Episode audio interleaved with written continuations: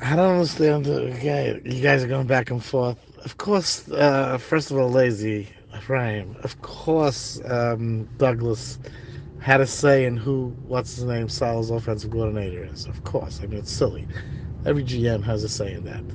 Sal doesn't have enough sway to say this is the guy I want. He's not uh, the top coach. So believe me, the general manager, ownerships all have say in who the coordinators are going to be.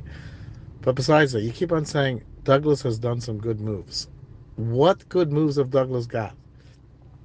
He picked four or five good players. That's what happens. A general manager has 30 picks. Four or five of them are good. Every team has four or five players. At the end of the day, it's based on how. You, right now, the Jets have a have a offense that is inept, inept. For whatever reason, it's inept worst offense in, in, in 20 years of me being a Jet fan, and Jets have had awful offenses. Because he's done some good. Every team has done some. You think the Carolina Panthers don't have some good players on the team? You think uh, the the the whichever bad team you want to take, they have some good players on the team. Everybody does some good things, but at the end of the day, you have to judge the results. And the Jets the Jets have the worst offense in the history of the league because their quarterback went down. That one player went down, and they have the worst quarter, they were the worst offense in the history of the league.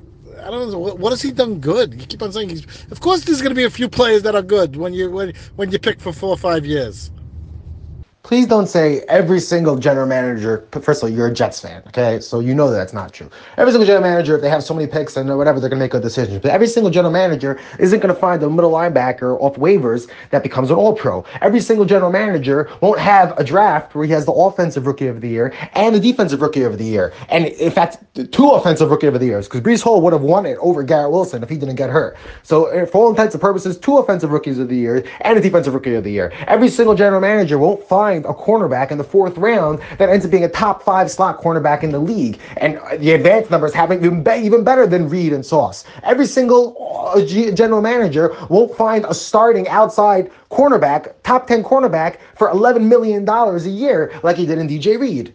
Every single general manager won't be able to take Jamal Adams, a box safety that got uh, seven, eight sacks a season and he was bad in coverage, and turn that into two first round picks. Every single general manager won't be able to take Sam Darnold, who was clearly a failed first round pick, and three years later, four years later, be able to turn that into a second round and a fourth round pick. Every single general manager won't be able to find a guy that is number one in the entire NFL in pressure rate off of waivers as an undrafted guy in Bryce Huff. So again, listen, I'm not saying the guy hasn't made mistakes. I think his 2012 draft, his 2020 draft was just as bad as its 2014 draft. I do.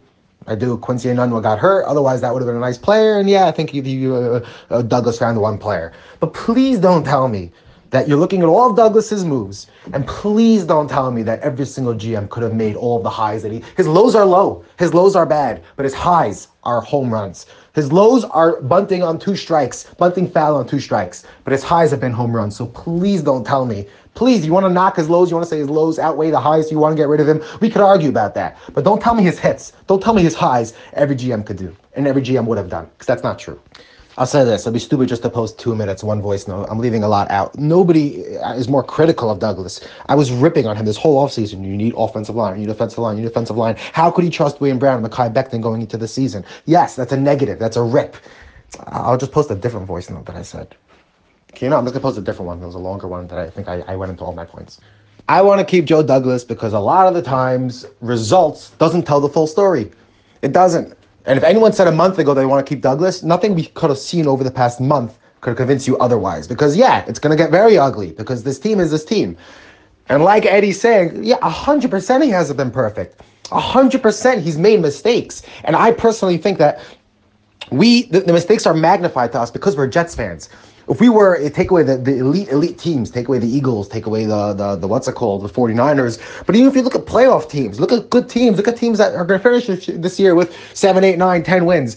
If you're a fan of that team, you see every single move. You could rip on the fourth round pick. Like you guys aren't mentioning the fact that Joe Douglas in his first draft drafted James Morgan. James Morgan, the guy that had the Hail Mary touchdown in the preseason to Kenny Yeboah. Like with a fourth round pick. Like hundred percent he's made mistakes. His lows have been very low. Not bringing in a, a competent backup quarterback.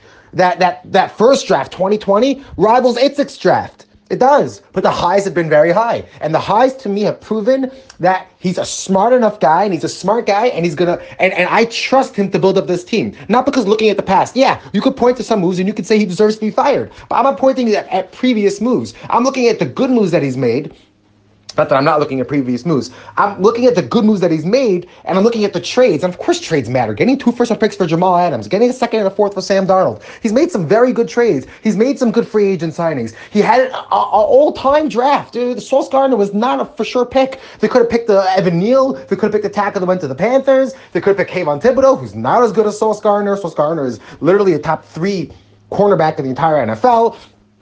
And yeah, I'm the first one that's killing Joe Douglas for not revamping the offensive line. I hate. I was the uh, number one because how could we go into a season with Becton and Brown at, at both the tackle spots?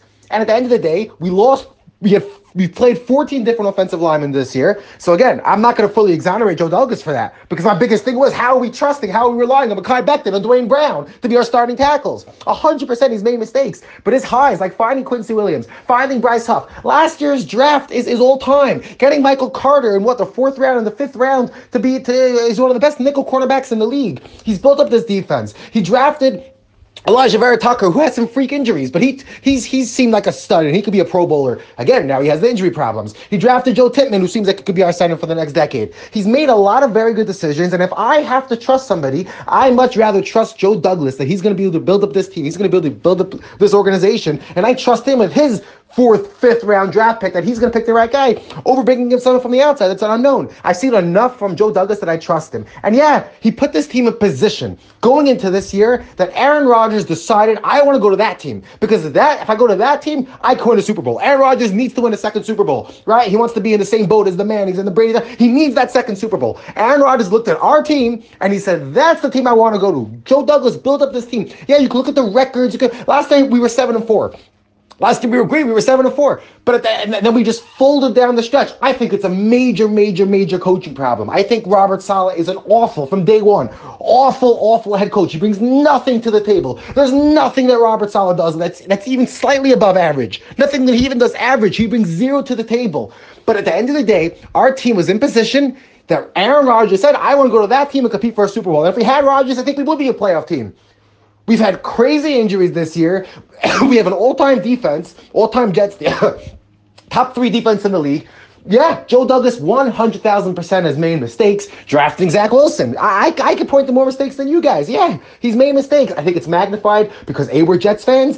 B, we've been incompetent for 15 years.